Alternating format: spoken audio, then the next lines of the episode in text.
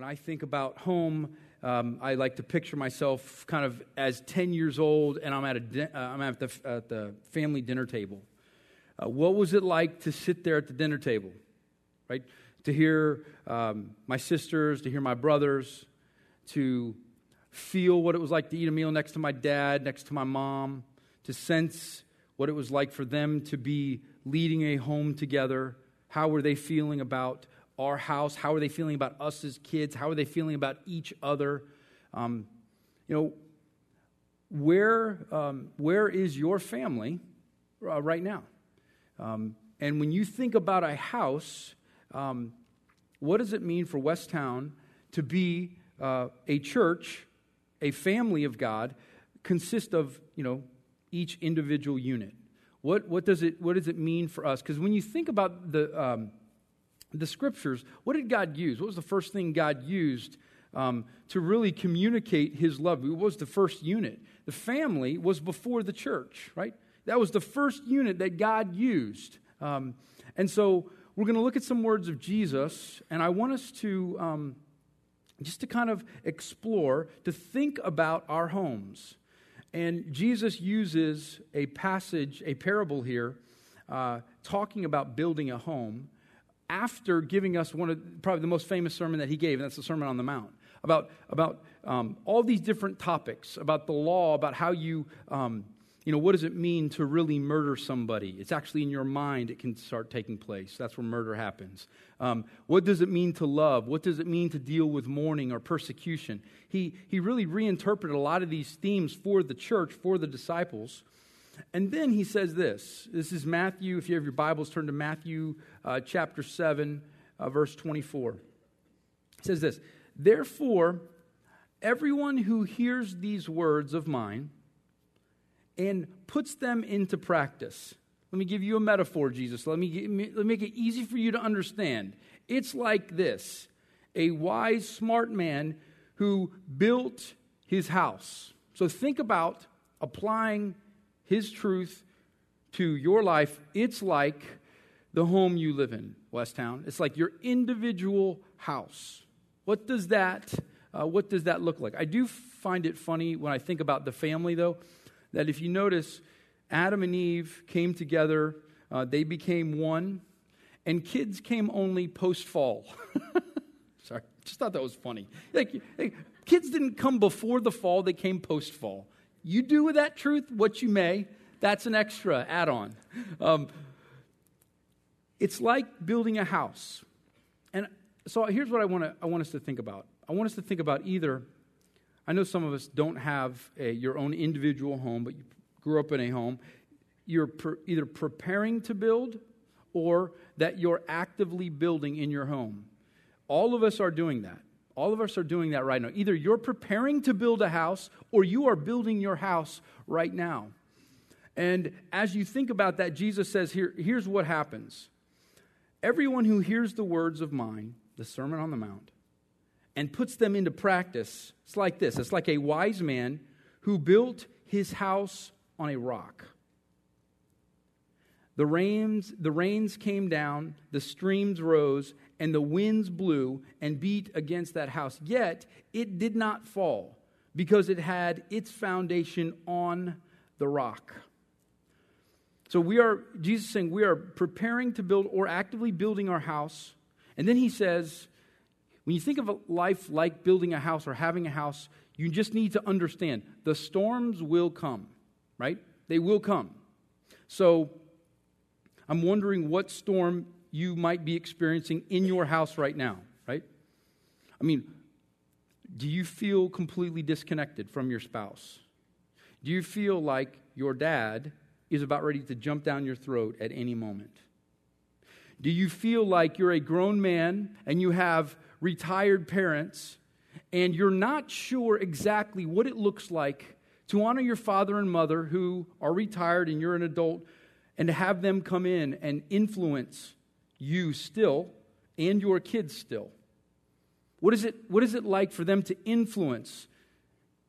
I'm feeling very protective against my parents because this is my family. Or, you know what? I need my parents to help out more. I need my parents to help out because we've got young kids and I want them in my house. I'm tired um, of the tension with my sister. I opened up the office door, the den door, and there was my brother or my son or my dad, and I caught them looking at this. And what do you do with that? When we sit at the dinner table, no one ever says anything real. That's just the way my house is. We just sit, talk about general things, vaguely, kind of, sort of, and then we go and leave. And um, these storms, I know you feel. These storms, I feel.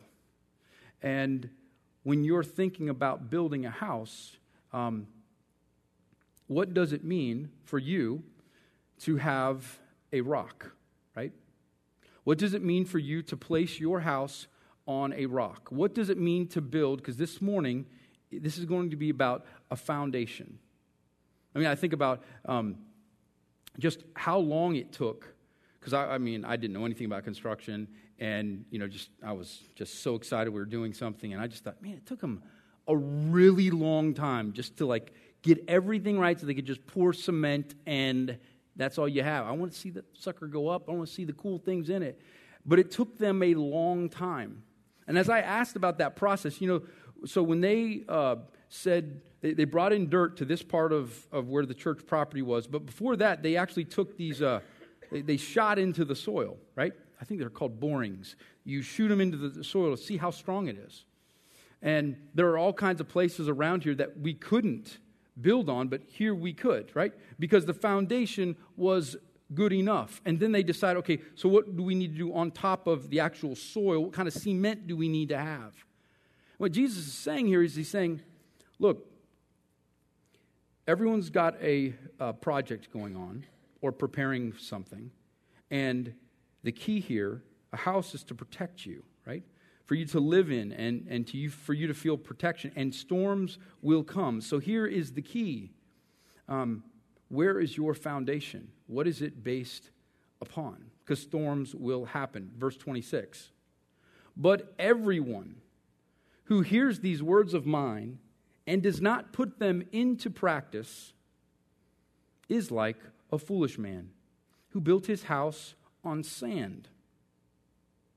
The rain came down, the streams rose, and the winds blew and beat against the house, and it fell with a great crash.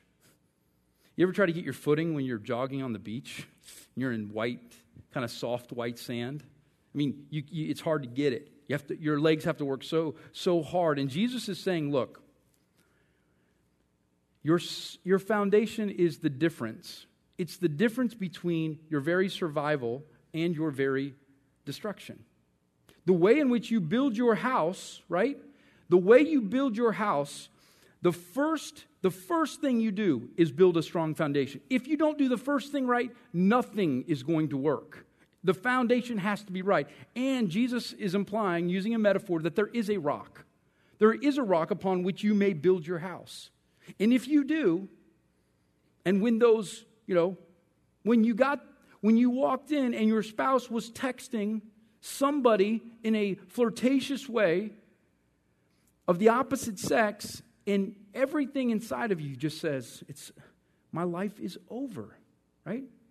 When you come and you bring a report card to your father and you know everything's based on performance. He has given you everything, but he expects you to perform this way. You think your, your life is over. My household, my household experience, it's done. Hey, if that's what it's built upon, sand, then um, it's over.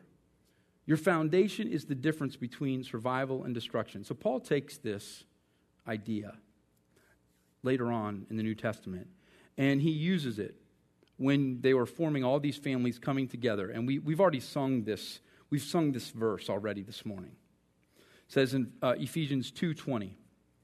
Consequently, you are no longer foreigners and strangers, but fellow citizens with God's people and also members of his household, built on the foundation of the apostles.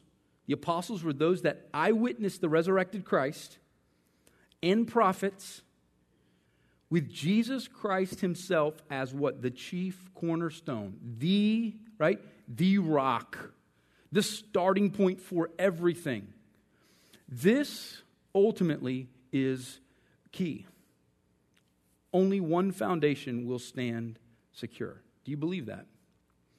Because um, when you think about other foundations in our area of Tampa, or why do people get married? I mean, you have the, you know, the, the, the most surface of all reasons. You know, you think about, well, we, you know, they're just great looking, right? They're just marvelous looking, and I'm tremendously attracted to that person. And I've heard people that would say, like, that is the rock. I've heard people say, you know what? I'm, I'm, I'm pulling in about 85, and you're pulling in about 65, right? We put those suckers together, you know, and we get married, and then we buy a house. I mean, that is good stuff. I mean, we've been already together, but we do it and get married. That's a good tax break, huh? And we're going to be living large. I mean, it makes financial sense. I've heard some say, you know what? Um, I'm getting older, and uh, I'm beginning to feel like some people are um, like saying, making comments about me and my age, and uh, I, I, just, I mean, I feel so uncomfortable. Um, there was just a, um, I think it was a progressive or was a rental car commercial, and it looks like it's a daughter who comes up and people are always asking her who she's dating. And uh, maybe it was enterprise. And enterprise the guy who comes and drops her car off she's like hey ray how you doing? This is my man. You know like i've got somebody. I'm on my way. Things are right. Social pressure causes houses to form. Hey my last name's taylor. Your last name is this. We have pretty good social standing. Um, i think if we came together this would be this makes sense. I don't know who you are, but I know I love you, but I'd rather, I like the social get together here of a last name. Um, I feel like we, this other person's good looking. We're going to have good looking kids. This person's really good at sports. I want to find someone else who's good at sports because I want my kids to be athletically inclined. I mean, we have all these reasons that you hear all the time. I mean, they may not say it the first time, but you get to know people and you're like, oh, okay, you guys you know, you had, you could see your home forming around these things. And our world says, yeah, um, that's, that's fine. Um, build your house upon whatever it is you need to build your house. And then you actually look at Scripture, right? You look at Scripture and you think to yourself, okay, how was it designed for you and for me? How was the house designed? You got to go all the way back to the beginning, right? Because I'm going to give you this triangle, this uh, this pyramid, if you will, stacked pyramid on the priorities of Scripture as we move into building a home. Start with Genesis 1:27, where God the Father, God the Son, and God the Holy Spirit, out of the love of the Trinity, they said, "Let's make man in our own image. Let's create." Out of the love of the Trinity, creation happened, right? And so then you had uh, six days of creation, which included Adam. There was no sin in the world. And what did God say after He created everything plus Adam? He said this It's not good. He said, Nope, it's not good for man to be alone. I want to create Eve. And so he created Eve, and read Genesis 2. The two shall become one. And Adam and God had a marvelous relationship. But Adam or God saw Adam and said, You know what? I don't just want Adam to have a vertical relationship. I want him to have a horizontal relationship. I'm going to build the family. And so Eve comes into the picture. Now, when Eve comes in, the two become one. They experience intimacy. They are not wearing clothes. They feel no shame. And then we know the story leads to the serpent tempting um, Adam and Eve to eat of the tree, which they weren't supposed to eat from. But at that very moment, what did God say? God said this you um, will die. If you disobey me, you will die. And what does God do? He doesn't kill them. God does not kill Adam and Eve. What does God, what does God say? And if you were with us on Monday, Thursday, you heard, you knew in the Old Testament, here's what they did. They said, God said to Adam and Eve, kind of through the patriarchs, He said, Okay, I'm going to. I'm going to allow you to have a substitute. You won't have to die, but here's who I want to die an animal. So you can bring an animal to me, and that animal has to die. So you know what would happen? There'd be a priest, and you would take the animal. It was normally a lamb or a goat, or if you were poor, you brought a bird. You would have to bring uh, on, at regular intervals a, um, an animal to the priest. The priest was the mediator to the tabernacle or the holy place. You gave the animal to the priest. At that very moment, if you were a 12 year old boy that took your animal to the priest, here's what you knew my sin and the sin of my family was going to cause this animal to die. And you would hand over the animal to the priest, and at that moment, the priest kills the animal.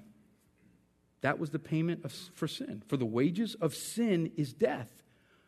God still was holy and, and righteous, and so he gave us the opportunity to have a substitute so we wouldn't have to die. The animal then would die. Here's what the priest would then do he would then dip his hands into the blood of the animal that had just died, and then he would walk into the tabernacle or the temple. He would walk in with blood dripping from his hands.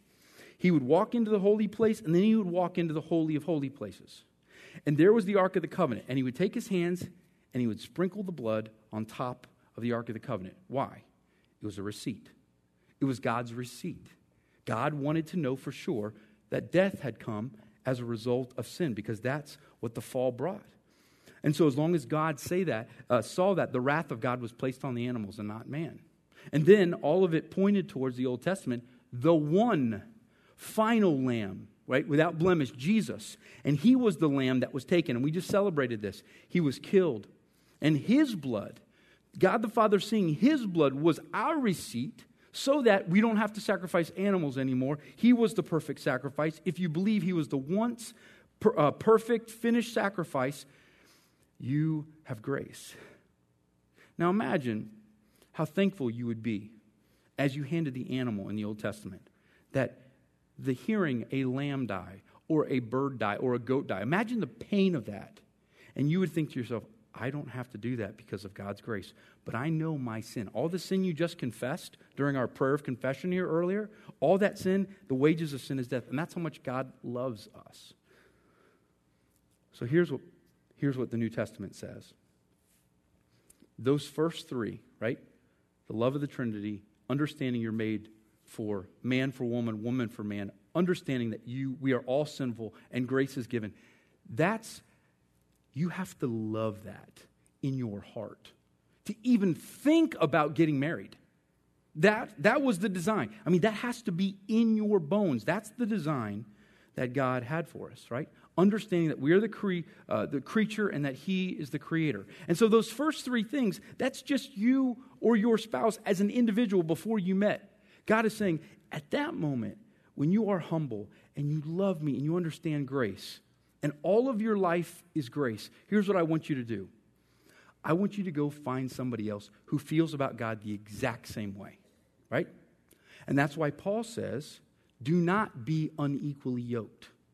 He goes, because you understand grace like you understand, and you know that death should have come to you, but it didn't, and God loves you.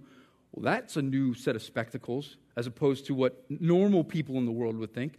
Go find another one so that you are building the foundation of your house on the very same um, cement, the very same bag of Quikrete. You got to have the same bag, want the same bag. Because if you don't get that right, then all kinds of things get funky, right? And I want to say this I think the church, and I would say pastors, have done a massive disservice, I would say, over the years at um, kind of like just guarding this a little bit better. When someone comes and asks me to marry, to officiate a wedding, this is my 15th year of being a, pa- uh, a professional pastor, um, uh, professional marrier. um, like, it's, you feel honored. Anybody ask you that, you feel like, whoa, okay, wow, thanks. Okay, this, I mean, it's a powerful day. It's, it, it's one of the best things I do. Uh, it's so fun, it's so happy and joyful. But you know, um, lots of times I'll have young couples come in and they'll say, like, Frank, we want to, we want you to marry us. And I'm like, okay, so, so tell me. And they're like, well, you know, we kind of just got back into the church. And it, it, lots of times it would be like, they've been in the church now for like three months again. And they haven't been in the church since they were 16 and their mom made them go to youth group. But they come back to church. And here's what they do is they say, yeah, we want, because we want a church in a church. Or we want a marriage in a church, a wedding in a church. And we want a pastor to do it. Because, you know, it's going to make everyone feel good. Like my mom really wants us and my mother-in-law really wants us, so we need to do that. And I'm like, okay. And I want them to be happy and I want to please them. And a lot of times I know the families. And if I were to say, well, I don't know if I feel quite comfortable, it would cause tension in other relationships. So pastors, I think, have sinfully looked over that and not asked even harder questions. Because I can have someone, a couple in my office, and say, Would you love the Lord? And do you love Jesus? And they can say, Yes, we do. We believe in it. But sometimes their, their lives, the only reason they got back into it, it's happened to me a few times. Um, and one I was I was so ashamed I did it. It was because I knew their families and I said I would do it, and they both said they loved Jesus, and nothing about their lives said they loved Jesus. And it was one of the most horrible feelings. I'm up in the northern states at a massive chapel at a well known institution. 600 people are there. And I'm up there because I love both their families, and I'm thinking, oh man, I feel weird about this and they gave each other vows. And you know what? They lasted seven weeks.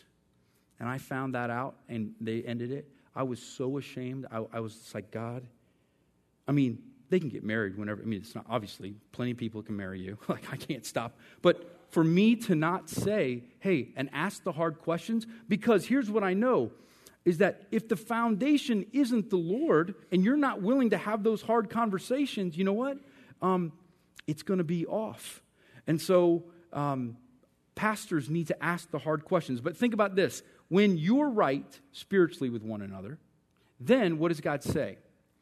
In your house, the most intimate spot is the bedroom. And in the bedroom, here's what I'm going to have you do. I'm going to give you this awesome gift where you take off your clothes and you show each other love and you won't feel shame, you know, and you'll, you'll just want to show the other person affection. God says, that this is a massive gift and it's sacred. And from that intimacy in the bedroom, here's what's going to happen life is going to come. Like you can have a kid in a mom's stomach, right? I mean, it's unbelievable. He says, if you love me individually and you find someone who loves me like that, you come together, and then as you find your grace and your love in Christ, you're going to love God and me so much that you're going to want to take off your clothes and show each other how much you love Him. And then when that happens, you know what? I'm going to create a new person. I mean, that's unbelievable. I mean, when I think about it, like that's beautiful, right? I mean, is that not unbelievable? And then that little person is every time you see it, you're going to think about your love and being intimate and not being shameful, all because the grace that God's given you. And I want you to do that a lot. and make little, lots of little ones. And then I want you to build a house um, with lots of rooms because the foundation is Jesus Christ. Game on. Amen? That is, and we all have done that perfectly, which is awesome, right? Maybe not so much, right? No, I get this. We haven't. And, but I, what I think we forget is that that is the design. That's the Bible's design for what? The family. That's how he wants it to work. He says, if you will do that, um, lots of these problems that you're having that I listed, you know what? They'll, they'll kind of be laughed at. They'll, you won't feel those things because you're not sure. I mean, Lou is beautiful, no doubt. Right? Okay. She is. But you know what? Um, there were lots of pretty girls at Florida State, but no one um, that I knew that could talk to me about the most important thing that had happened to me. And I'm so grateful um, that she knows the Lord. And I know not all of us are in marriages where you've married a Christian, but the design of that I see because it makes sense for all these decisions we've made. With Ellie being 14, we had to make so many decisions about her life, but it always comes from us, from who we are. And if our baseline truth is the same, that we're sinners saved by grace, things tend to fall into place much easier than in the church at Corinth. Paul was getting all kinds of requests from these new converts. Hey, I want to marry this girl, and I know she's, you know, from this other pagan religion. And Paul's like, I can't do that. As a pastor, I cannot marry. And that's, that's the rule for me. Um, I am not allowed to marry someone who is a Christian to a non Christian. I can't do that. As a PCA ordained minister, I, I may not do that because um, of the way it messes up the foundation of a house. Because when you look, I found a couple of these pictures. When you think about, um, go to the, yeah, when you look at that for just a, just a crack in the foundation of that house. I mean, what's going to happen to that pillar, and then what's going to happen to that room underneath it? Um, what you know, what, what will happen to these homes? They'll they'll come undone. And I know right now in this room we have fractures, right? We have fractures in our foundation, and I know that not everybody was thinking about just someone else's walk with Christ when they got married. Um, but Jesus says if you want to start a family, he has to be the cornerstone. And I'm wondering if this is a call out to every home that's represented here to say this. If he isn't, and only part of it, maybe you renovate, right? Maybe you renovate.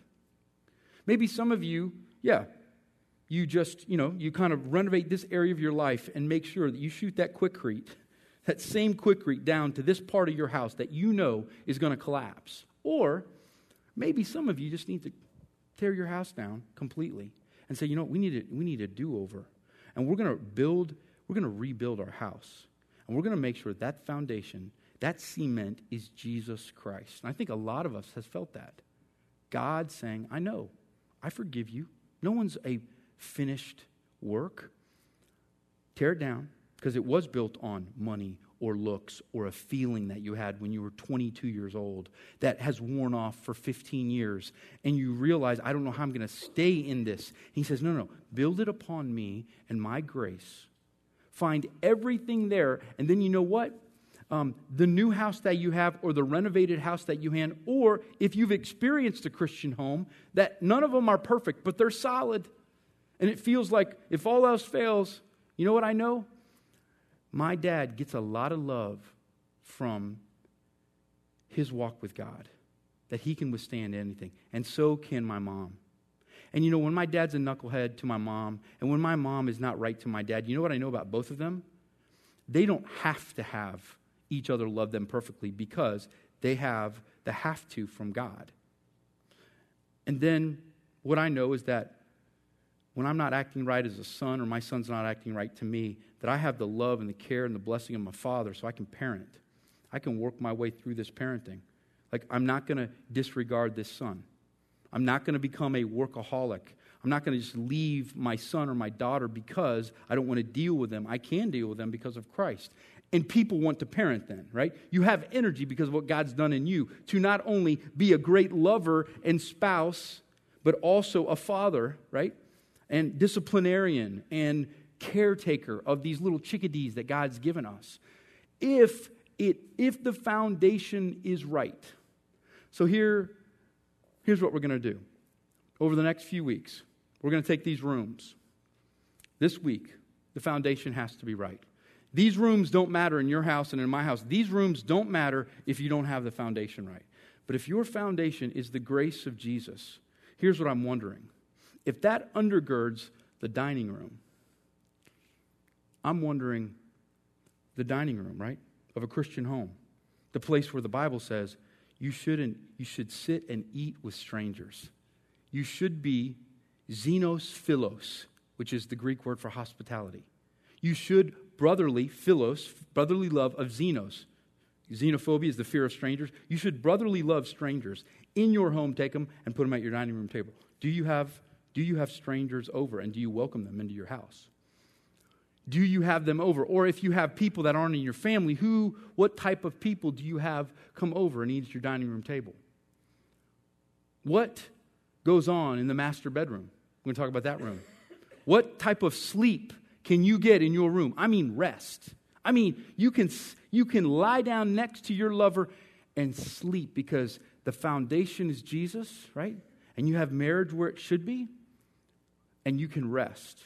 And you can make love like Song of Solomon because of how much God loves you and has given you this gift. You are freed up and don't feel the shame, right? That's supposed to happen in the master bedroom. You think about the kitchen.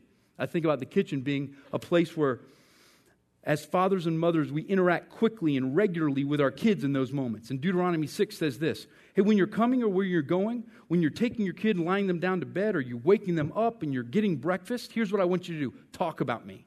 Always. When you're in the car, taking them to Ed Radis or to wherever, talk about me. Impress them upon you. Can you impress me upon them? Can you do that? We're going to talk about the kitchen. The computer room is, a, is like a den. Think of it as a den or an office. Private things happen in there.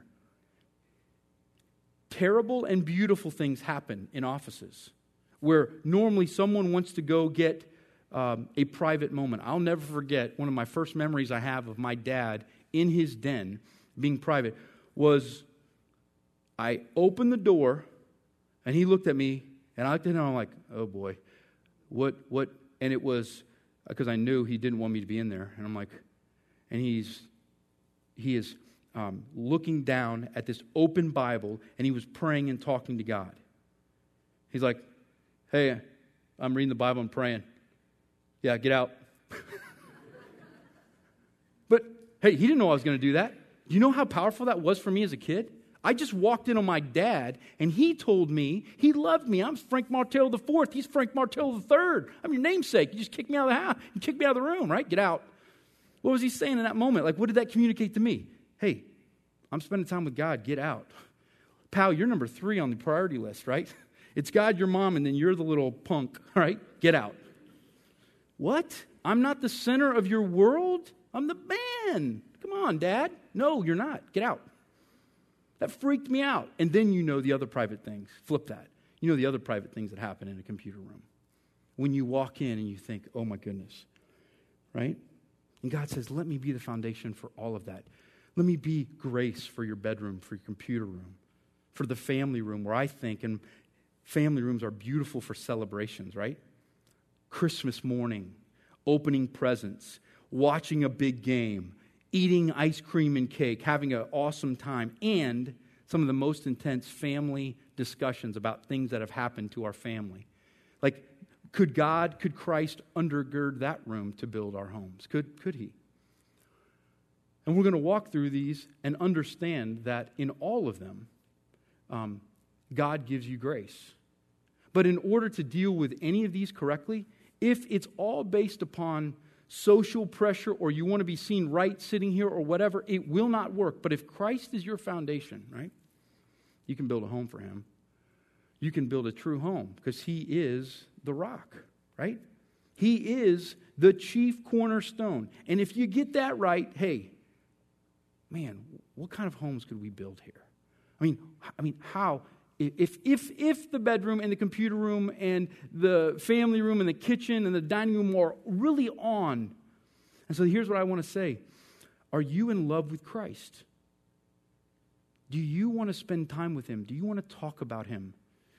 Because when that is, that is lifeblood to your home, watch out. I mean, our rooms will be beautiful. Our rooms will be full of life. If not, man, it'll be escapism 101. I'm going to escape and use the things in the bedroom for escape. I'm going to use the things in the family room for escape, in the computer room, in the kitchen. I mean, it'll just be escapism 101. How can we not deal not deal with our pain? Well, you just go to another room, right? And do whatever that room says and you don't have to deal with the core issue, and that is you don't have a foundation. That's why your house is cracking. Where are you this morning? Do you need to ask God, "Hey, I know I just need a renovation. I know I need to come in and clean out a few of these rooms, but I got to shoot some Quikrete in the foundation and get it rock solid. Some of you maybe just need to tear it down and say, I never built it on the Lord. and I'm ready to build my house on the Lord. And, and I think there, there are those of you that, that are doing this, and you realize the joy and struggle of a Christian home because Satan hates it. Satan hates for you to actually sit and talk with your daughter about, um, you know, what it means to really want a man who loves the Lord. He hates those things. He hates it when you show patience. He loves it when you blow up in anger. He loves it. He's high fiving a demon when you do that because it just cracks, it fractures homes. And I think what we have here is an opportunity to study this. But the only way we can make progress in each one of these rooms is if we know our foundation's right. So, where's yours? Could you talk about this as a family when you go home? When you, you know, when you're at this new sushi alive after church? When you're wherever? Could you talk about that? Hey, and if it's not, it's okay. God's not sitting here pointing his finger saying he's mad at you. He's saying, I want to be your foundation. Will you, will you let me be that? Because, man, watch the type of home we could create. I think that is, that's what he's saying to our church. What type of foundation do you have? Let's pray and ask God to um, use this series in, in, in, our families. God, we know that um, we are all messes at some level, but you offer us um, so much hope and grace. But we also know that you want us um, to live out practically your love and your grace, and that means to be to have marriages that are so connected God. And then out of that, it comes the kids, but only after the, the, the marriage is right. And the marriage can only be right if each individual in that marriage founds their life on you. They find everything in what you've done for them. And if it's just a emotional roller coaster because either it's a job as long as job is going well, as long as the kids are going well, we can have a good marriage. But as soon as one of those things happen, God, it melts the marriage down. That means it's not founded on you. And I, and I think we, we need some renovation, God. We need to build up our foundation in what you've done for us. That while we were yet sinners, you died for us. May each husband and each wife and each single person in here who's praying for a spouse that, that we will all love God, and that will be the number one foundation for our homes. And only then, God, can we have the right marriage. And, we can, and, and only then can we be the right parents. God, we thank you for uh, your grace, and we thank you for giving us insight into how to live our lives for you. We love you and we need you. In your name, amen.